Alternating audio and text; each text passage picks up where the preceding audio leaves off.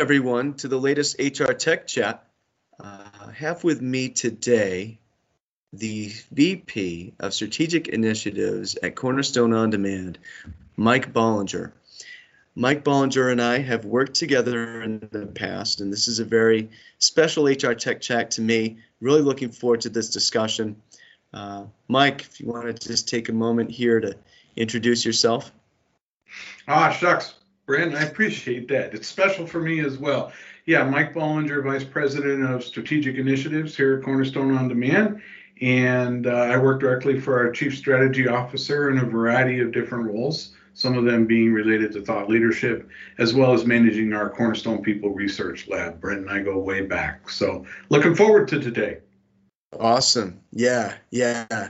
We've talked a lot offline and, and in the past few months, uh, especially around various ideas around HCM. And, and, you know, full confession, many times I wished that we had the record recording uh, on. Uh, because it would have been a nice sort of really impromptu um, HR tech reality type of uh, video, I think. Um, but one of the things that and just thinking about where we can start here because there's so much. We've you know you and I we've really sort of looked at HCM from a from a meta standpoint trying to find sort of a, a unif- almost a unifying theory for HCM although I I the more we we talk about this with all sorts of folks in the field. I, I don't know if there really is a unifying. We're looking theory. for the HCM singularity. Is that what we're looking for? yes, exactly, okay. exactly. You know what? That's a perfect segue. Um, we've talked about concrete versus abstract HCM, and I know that Cornerstone has some thoughts around that, and it's resonated in the field with, field with a lot of vendors and users. And maybe maybe we could start there. What what are your thoughts on that? Uh, just you know how the you know the two meet and what what what does it mean to you? So um, and I know that's part of your research agenda, which I actually am, am, am, looking forward to seeing come out. But if you remember the, okay, joke number two, if you remember the second joke, it was, does that mean psychedelic HR? Because the psychedelic notion is that you blend some elements of physicality and practicality with some elements of aspiration and innovation. And so, what I like about this notion of concrete versus abstract HR is that both are necessary. It's I think you typify it as the left side and the right side of the brain, where there's practicality and creativity at the same time. Um, but what I like about that notion more than anything, Brandon, I sort of harken back to four or five years ago, Deloitte came out with this idea of the CHRO and the CHOO, right? And that both were necessary uh, operations and that they suggested potentially a division because the the individual experience as as an employee actually encompasses both sides. And so what I really like about what you've tried to do is you've said, look, there are classic mechanisms, processes, moments in time that occur, but you've actually created a, uh, at least for yourself in your framework, this element of that there's a concrete and an abstract to almost everything that occurs in the employee experience. Yeah, that's a great encapsulation. Um, you know what's interesting is just kind of going down the line of HCM, everything that's uh, related to HCM, payroll, which is possibly, you know, you cannot employ someone without paying them, right? That is possibly the most. Well, at least not me. Yeah. yeah not me either. Uh, so, being possibly the, I would say the most fundamental, basic element of HCM and the most concrete you know, at least for at first blush. But if you think about it, it's actually it could actually be the most abstract element of HCM2 in a way because it really it affects that employee so emotionally at such a such a deep psychological level when when the pay is wrong or when the pay just isn't isn't good pay or if it's you know if there's a mistake in the pay or if you miss that pay uh, because you have a bad technology in place for it, or for some re- or for some reason there was a glitch, there can be huge ramifications that have nothing to do with the um, the nuts and bolts. Well, obviously have something to do with the nuts and bolts of paying the person, but but but it's a problem that's so much bigger than that, and it and it has all sorts of ramifications that cascade through. You know, employee might leave, uh, may not speak well of the uh, employer after they leave, and all this kind of stuff. So, yeah. Let me extend that notion just a little bit. So, agreed. Okay. Um, and but I have a, a couple of quick thoughts on that. The first one is is as humans, yeah. we crave clarity. Okay.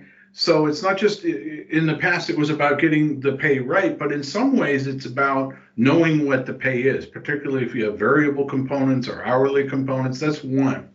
And the second thing is, is the experience that we all have now as employees 15 years ago was just nascent when it came to things like self service and compensation statements in technology. So that's an area where it's grown. And I think a good example of how technology helped create that clarity, relieving the, that level of stress that employees had around that very core thing. The other thing is, and I've always said it, that pay is not a motivator. Not enough pay is a demotivator, but being you know being paid fairly um, paying more to somebody there are other engagement components as well. But that clarity creates that that bridge to not having that demotivation around pay. So you know the three thoughts yes accuracy. Secondly we have clarity in, around access that even 15 years ago we didn't have and that leads to the third which is am i being paid fairly and those are all very abstract notions to the engagement an employee feels yeah, and you know what? There's obviously an extension of that into you know current current thought around DNI, right? Mm-hmm. And uh, equity of pay and this sort of thing. That, that uh, obvious uh, connection there. One of the things that you mentioned that was really interesting, made me think, is that te- it's the technology that it's the technology that gives the clarity around pay which lowers that anxiety level.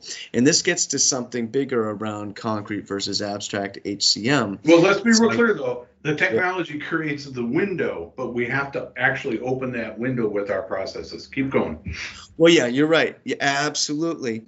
And and and just to take that even further, right? The ability of the technology to make that window opening possible is a motivator to open the window, right? Agreed. And so this gets to a bigger uh, piece of this idea around uh, looking at concrete versus abstract HCM from from a from a wider lens. You know, we'll go up I don't know to twenty thousand feet. Maybe we're at ten thousand feet right now. We'll go up to twenty thousand feet. So there are aspects of HCM which are uh, let's call them traditional or conventional or they're perennial. They they they go back to the original intent behind HR, uh, which was to manage some of these nuts and bolts things around pay and time and attendance and all these sorts of things. Operational things um, tied specifically to the management of people, of employees, right? Well, the idea around that's the concrete abstract of HCM. You think and about you the must do those well. You must yes. do those well. Okay, keep going. No, you're absolutely right. And it, it, and and there is there is absolutely a, chrono, a necessary chronology of events or a, a, sequence of events. You have to do you have to do the concrete well before you can really start thinking about the abstract. But if you stop thinking after concrete, then you're really missing uh, the boat. And so the idea here is that once you get once you get that concrete stuff right, a lot there's an attitude that has become entrenched and it's it's really you know it's nobody's fault really. It's just this idea of you know what business is supposed to mean and what being employed is all about. And it's just what we're talking about with the abstract element of hcm is a, is an expansion of the idea of what it means to be employed and what it means to to retain people and to give people a purpose at your organization so that they will be as innovative and um, and contribute as innovative as possible and contribute as at the highest level that they that they are capable because they're inspired. That's true, and uh, I think the other thing about abstract HR is this recognition on our part that we're all human, and that um, uh, yes, you have to do the concrete things like time, like make sure people are paid right, and make sure that um, that the the correct components for a compliance conversation regarding locality or globally. If i'm in you know belgium and i'm doing 13.2 pay cycles a year versus 12 those kinds of things all have to be covered.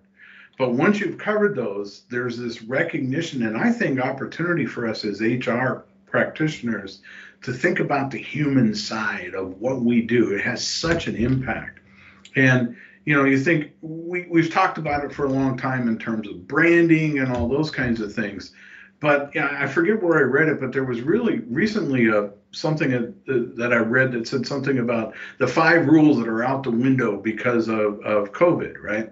Okay. Standard office hours, nine to five, maintaining this constant oversight, not being a coach but rather a boss, and and taking into account the managers themselves as part of this process.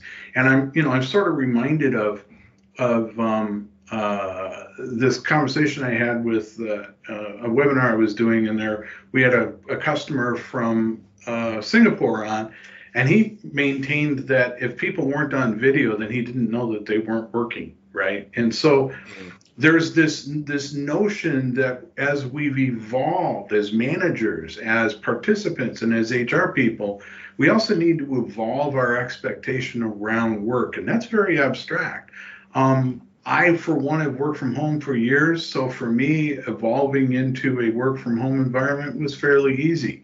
Um, but I don't have you know kids that are trying to go to school. I don't have um, all the other pressures that maybe others don't have so i've already adapted. And so this notion that there's this hybrid work environment and that people feel angst and if you look at the um, uh, the Edelman Trust Barometer that comes out every year, people feel angst. People feel, you know, they're they don't know, there's uncertainty and so on. That's an opportune time for us in abstract HR to invest in our leadership as a multiplier effect, to invest in, in the individual efforts around um, everything from DEI to um, understanding the employee angst and, and taking steps to allow for variations in it. One last thought. And actually, the, the something we put into practice as well is we started everything started to become these slam to slam meetings and there wasn't any downtime. So um, we started giving permission to have 25 minute meetings not 30 and 45 minute meetings and not an hour. And you know what? It worked. So you have to start thinking from an abstract HR perspective, think from a coaching and a human perspective. And I think we're starting to see some real forward thinking in that regard, particularly with the pandemic. People were making stuff up on the fly. And so there's some real innovation going on in those areas. And that's what's really interesting is seeing that innovation uh, sort of uh, start to take hold and some of the best practices emerging from that. One thing you said that was really interesting is this idea. Um, you know, there's this this abstract it's this abstract understanding that hey, people people are going to be fatigued if they're uh, back to and they're in back to back meetings all day long. You want to give them some time between meetings and but the the solution to that doesn't have to be abstract. It can be very straightforward. So, so mm-hmm. a lot of a lot of steps that HCM uh, practitioners can take to address abstract needs can be uh, straightforward, fairly concrete, right? Um, which is which is interesting to me. One other thing that, that you said, and I'm hoping that maybe we can uh, expand on that. There's there's actually two things um, that that would be really interesting to go into right now. So one is you mentioned that that manager uh, based in Singapore, I think it was, and um, if just sort of expressing that you know if my employees aren't on zoom on video when they're at the meeting um, i you know there's sort of an assumption there on his part that they're not actually really in front of their desk really working right?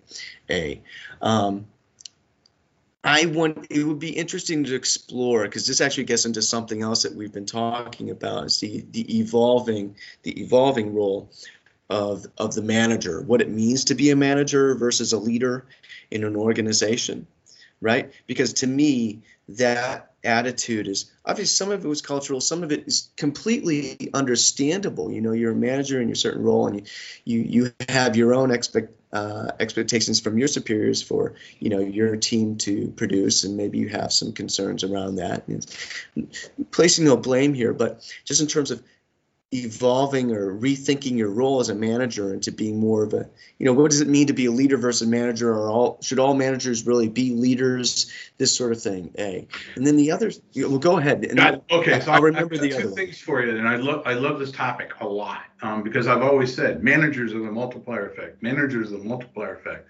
The first thing though we have to recognize is this two-dimensional thing that you and i are doing right now um, in this video as an example.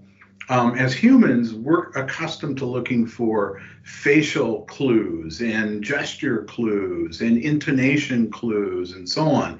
And because we have sort of limited ourselves in this way that we interact, um, uh, we find ourselves very, very fatigued because our brains, from a brain perspective, are overworking trying to identify clues. So you have to give yourself permission to take a rest in some ways or others. That's that's the first thing. And obviously, I'm speaking just to the work from home aspect of things because there's lots of other roles that are not like this, but from a work from home aspect.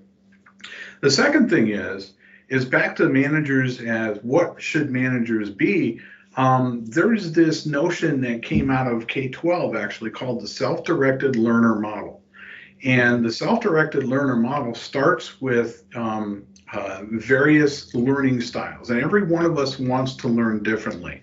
So there's some where the manager just needs to say, go do these things. And that's okay um, the manager needs to learn that that individual needs direction and next steps and so on. And it could be on a continuum of learning. It could also be just that's how they learn. Okay. And the second one is is where you involve them in the decision process. The third level is, and I'll send you the self-directed learner model background. The third one is where you give them topics and then you help them collaborate. And the fourth one is they go out and do it themselves every one of us wants to learn in a different way.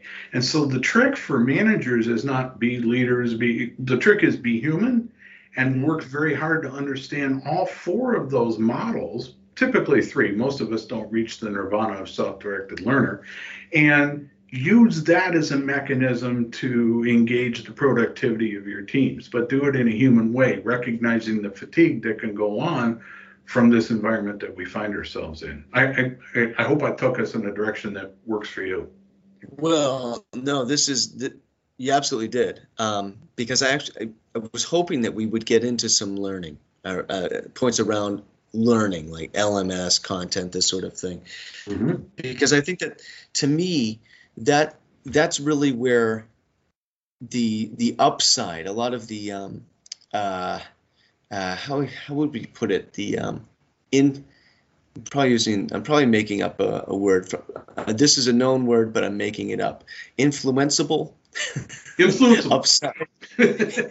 yeah, yeah, right, right. Yeah. Like, what can we, in terms of the upside of, of concrete, of, excuse me, abstract HCM, right? How much of it can we really influence uh, from an intentional vantage point, right? And to me, a lot of that is around learning, and some of the uh, the uh, immediately abutting um, practices like around performance. Um, uh, I already want to stop myself from saying performance reviews, performance management, performance. you know, think about it uh, as check-ins and conversations. yeah. Right. So it's it's managers. So the self-directed learning model came from Gerald Grow. I just looked it up real fast while we were talking. And it has four levels, dependent, interested, involved, and self-directed. All right. So the dependent is really looking at the and it started with teachers, but I think it's situational management is what it really boils down to. I'm looking at the manager as an authority or a coach. That's based on that style. If I'm interested in looking at the manager as a motivator, if I'm involved, I'm looking at the management manager as a facilitator. And so the real key here from an abstract HR perspective is investing in those individuals so that they can adapt situationally. I think that's where real abstract HR comes in. There's a fluidity, I think that's a word. There's a fluidity to what they have to do in their interactions with their employees that we can help with from an abstract perspective. Mm. What do you think is going to happen to the role of the conventional, traditional role of, or conception of, of the role of manager um, as AI starts to enter the equation? So I always love to tell this story about AI. Okay. Um, and it was back when I was in school. My dad was the CFO of a very, very large company. I won't give away the name, but I come home from school and he was sitting there reading the paper. And I said, Dad, I, I got to ask you. So at school, they teach you to do a SWOT analysis and look at the pros and the cons, but they never actually teach you how to make a decision. How do you make that decision? And I'll never forget it, Brent. He lowered the newspaper, one eyebrow went up, and he said, You go with your gut. And then he went back to his newspaper. So, as much as AI presents us with opportunities and SWOT analysis and pros and cons and trends, it, what it's doing is it's presenting us with good places, but we still got to have judgment. So that changes our skill set. We've spent the last 20 years trying to create a skill set around generating data, feeding the machine. And what, what really is going to happen is we need to start making informed decisions and using the human aspect of our judgment. So I don't think that manager roles are going to change. It's going to flatten, but mm-hmm. they're going to change more in terms of collaborative discussions around outcomes and less around did we get the right data in the system. That's how I see the change coming. That makes a lot of sense to me. I mean, you know, my think you actually brought something up there that, that that's super interesting and, and I've thought about this in the past and just in passing I don't remember the last time but but it's come up. Is this idea of you know okay we have all this data. I mean you see this pervading across more than HCM you know decision making across pretty much Absolutely. all the all the conventional silos of the enterprise right? Mark marketing right? Um, supply chain is a great example. Yes, yes, absolutely. And you need a lot of really good analytics and data around supply chain to be um, to be uh, to be to, to be accurate and efficient. But one thing that's interesting though is around this proliferation of data, and now we, we've gotten to this point where we're kind of sifting through it better, and we're presenting more actionable insight, you know, uh, predictive, prescriptive analytics, this kind of stuff. Okay, fine, that's all great.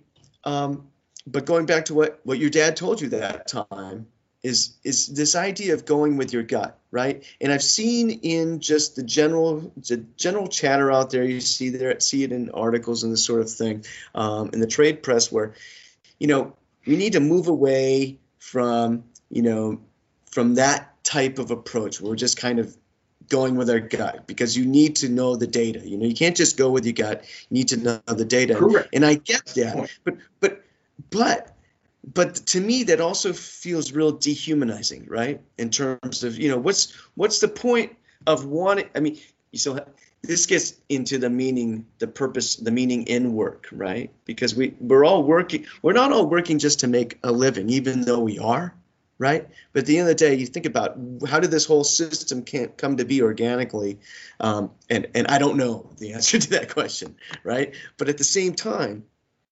there is a, a level of self gratification. There's there's some satisfaction we derive from our avocation, and and to what extent do we? There's a. I'm trying to say this without actually saying it. I guess I'll just say it. Uh-huh. How do we preserve the desire to work? Straightforward. Um, Straightforward. Yeah. So don't mis- don't mistake to go with your gut. What my dad was saying was based on all the information, somebody still has to make a judgment call. Okay. Okay. okay. And that's what he meant by that. You're informed, you understand, but at some point your experience comes into play given multiple options in choice, which is what data is providing us. Multiple patterns, multiple options. Even in prescriptive analytics, it's presenting a ranked order of outcomes. That's what I meant by that. Okay. So where does that come from? I always call it the three I's to your question interest, influence, and impact.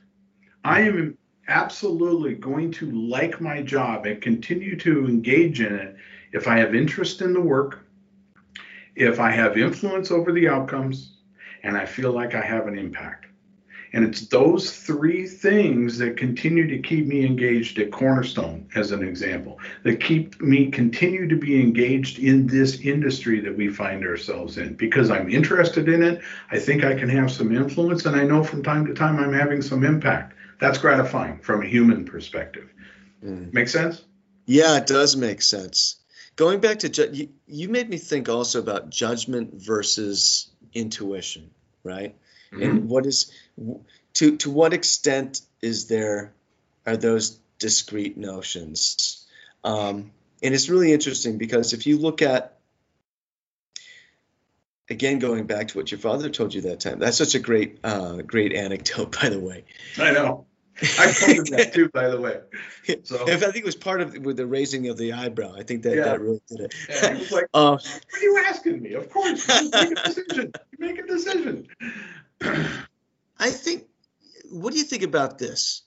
This, this could be this could be off. Um, judgment to me is intuition informed by good information uh, by good data right so so the, Right. So so and experience. We, and experience.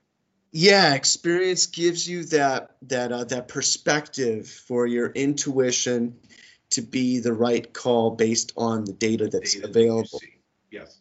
So we have more data available now. So our intuition, uh, if if we pay attention to the data, our judgment will be uh, has a greater chance of of being the right Think of it as a level of precision, right? Yeah. The data allows us to make judgments in a more precise kind of a way. So I love your idea. Intuition, and you used the word informed, which is the word I had in my head. Intuition is informed by experience and the precision of the data I'm being presented with.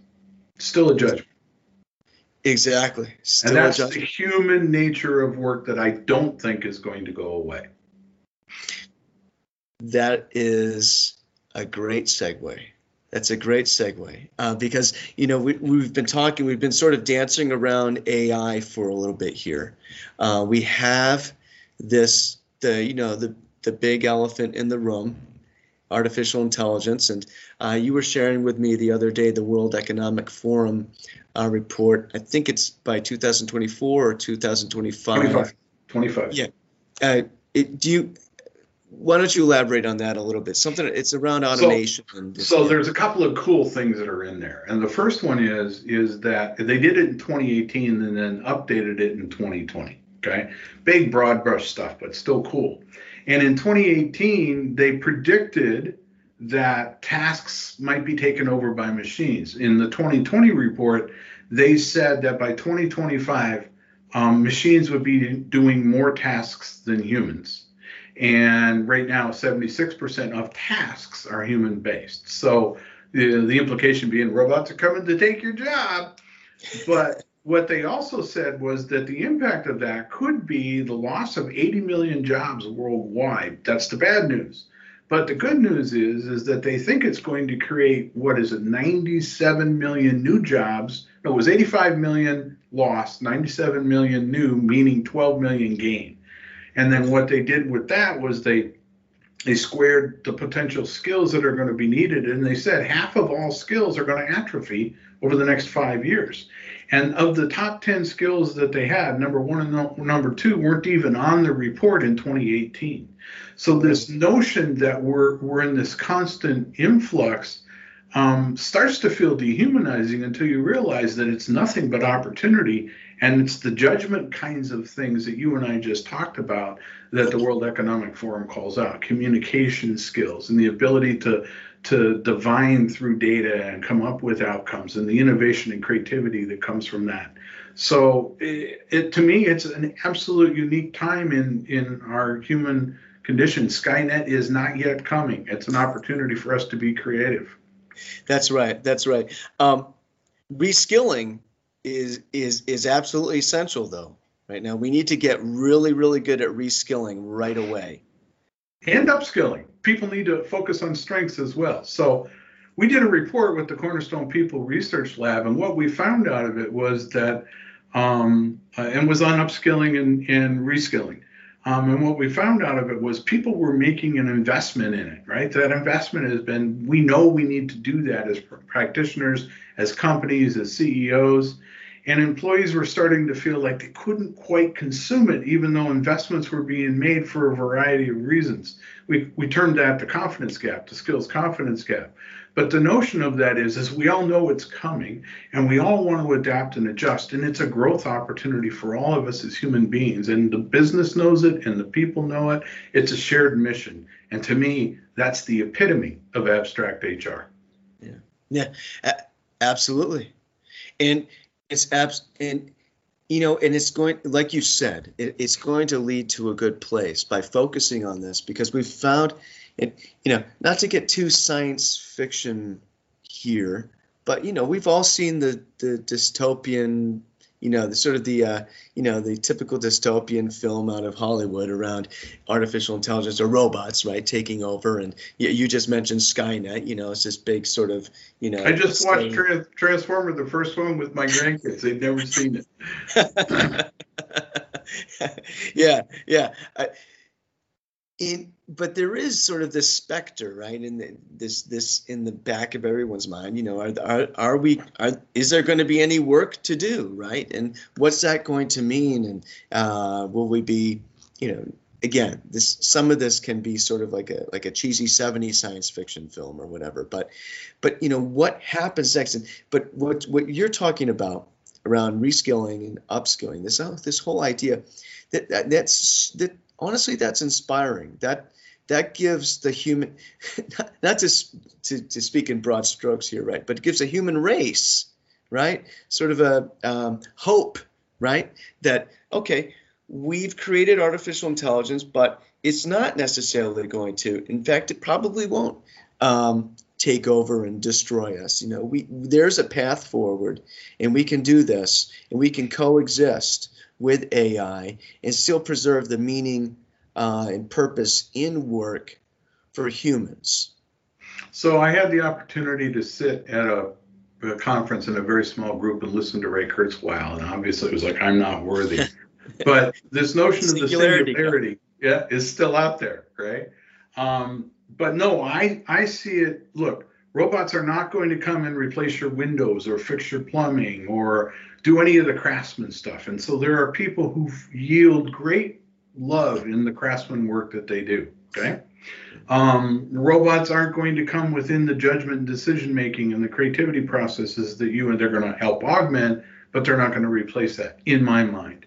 Um, what they are going to do, though, is we've spent a lot of time creating efficiencies and productivity out of ourselves from an economic perspective by putting data into systems. Now, with the advent of things like RPA and other total uh, technologies like Internet of Things, that data can be put into the system without humans doing that with a greater level of accuracy. Next level up productivity. But what do we do with those things, and what do we do with the craftsmen and and and the the individuals that are now knowledge workers that creates that productivity leap. So I see nothing but once we come out of the other end of this pandemic, I see nothing but a huge productivity leap, and that's reflected by several research pieces. Yeah, that's super interesting. And what we're also seeing, what I'm seeing from what you're saying, what I'm getting from this is that we're moving away from. We're, uh, well, obviously, we're moving away from task based labor. Yes. We're moving away from task based. And task based labor is the easiest labor to as as a business per, as a business leader, right? It's the easiest type of leader leader uh, excuse me of, of of work to look at and say, yeah, yeah. Concrete, just make sure we pay them, take care of the time and attendance, all this kind of stuff, and and and uh, and call it done, right? And so we're kind of moving away from that. So so in a way, this is all interconnected as we move toward this more knowledge based and um, um, let's just stay with with sort of the uh, the professional side the professional you know the well, well the white collar jobs right? Let's stay with that. We're moving to this knowledge based work and so that that that abstract element of hcm is going to become more and more important. And, and this brings us to one question i wanted to pose to you make sure we get to this uh, during the time we have is this idea of how do we get organizations today today? Because a lot of what we're talking about is still seems like it's in the future you know even if it's just four years from now it still seems even though four years isn't very long we all know it it's just it still feels like future stuff right? How do we get organizations today to start paying more attention to the abstract hcm when it's when the concrete abs, uh, excuse me, excuse me, when the concrete HCM is so much more readily observed as an accounting, as a line in, a, in an accounting sheet or, or in the GL or whatever. Well, I think there's some of that, you know, necessity is the mother of invention, right? Um, I, I, did a recent uh, little talk over in in Asia Pac, well, virtually, obviously, um, Australia in particular, where I used the what we experience in the U.S. is disaster because we have hurricanes here. We just had the the the critical uh, winter storm in Texas, and we have disaster metrics that many other parts of the world don't have because we have them recurring. We have them repeatedly, and one of those things is is that business companies go out of business unless they learn to thrive and survive in, in, in environments such as that. So necessity becomes the mother of invention. If I'm going to survive and thrive, um, I need to be able to be more in contact with my customers. I need to be able to prioritize the things that I am going to work on to survive as a business. I need to be able to be planful in my approach to things. Those are all creativity. Those are all thought leader, uh, leading judgment kinds of calls and so on and and don't just minimize it in that regard. Think about manufacturing. We have moved from manufacturing to lights out manufacturing. That's knowledge work. And a lot of people don't see it that way right? So um, i think in some ways you're seeing this this uh, evolve. I don't know i don't see it as a revolution. I do see it as an evolution. And i always go back i'll, I'll close on this point on on this thought um, I always go back to Alvin, Alvin Toffler and uh, Future Shock. One of my favorite books that I read when I was a kid. and what it says is the world is going to be led by people who can unlearn and relearn. And so I think if you present yourself in that regard and you become excited about the opportunity as an HR practitioner and convey that to, to the managers as a leader and convey that to the employees as an employee and take advantage of it, I think if you take that approach, necessity um, comes from that mother invention. So um, I, I don't know that you can purposely just say, now be agile I think instead, what you can say is here are the benefits and here's what we see coming. How would you like to have interest, impact, and influence? I love that. Unlearn and relearn. Yeah. Right. We need to we need to unlearn our sort of our original concept of what of of the the full scope of concrete HCM maybe even, right? one thing that not not to do away with concrete versus abstract because I think there is abstract, but if you think about it, maybe it's all concrete HCM, but we're just we're giving some of the stuff that we didn't normally think of as concrete. We're giving this other term just to pe- get get folks to start thinking about it. Who knows? Well, back to the opening of the conversation, you you talked a little bit about payroll error rate. Well, I'm here to say, as you are, you worked at payroll companies, you know as well as I do, that over the last 15 years, we took the, the error rate out of payroll for the most part. There's still the occasional error, but we reduced that thing dramatically. Did we do that? No, machines did that because they could process and put data in in a more reliable way. So, you know, there's that part of concrete HR. Maybe we're just ceding some of that to RPA and the machine so that we can focus on the abstract HR. That's right. That's right. Well, with that, I think that's a great place to, to land today. This has been fantastic, Mike. Thank you so 45 much. 45 minutes of far ranging talk. Thanks, Brent. that's right. And my favorite kind of stuff. Thanks so much for joining us, Mike. Um, and uh, I'm sure we'll speak soon. Thanks for having me. Cheers.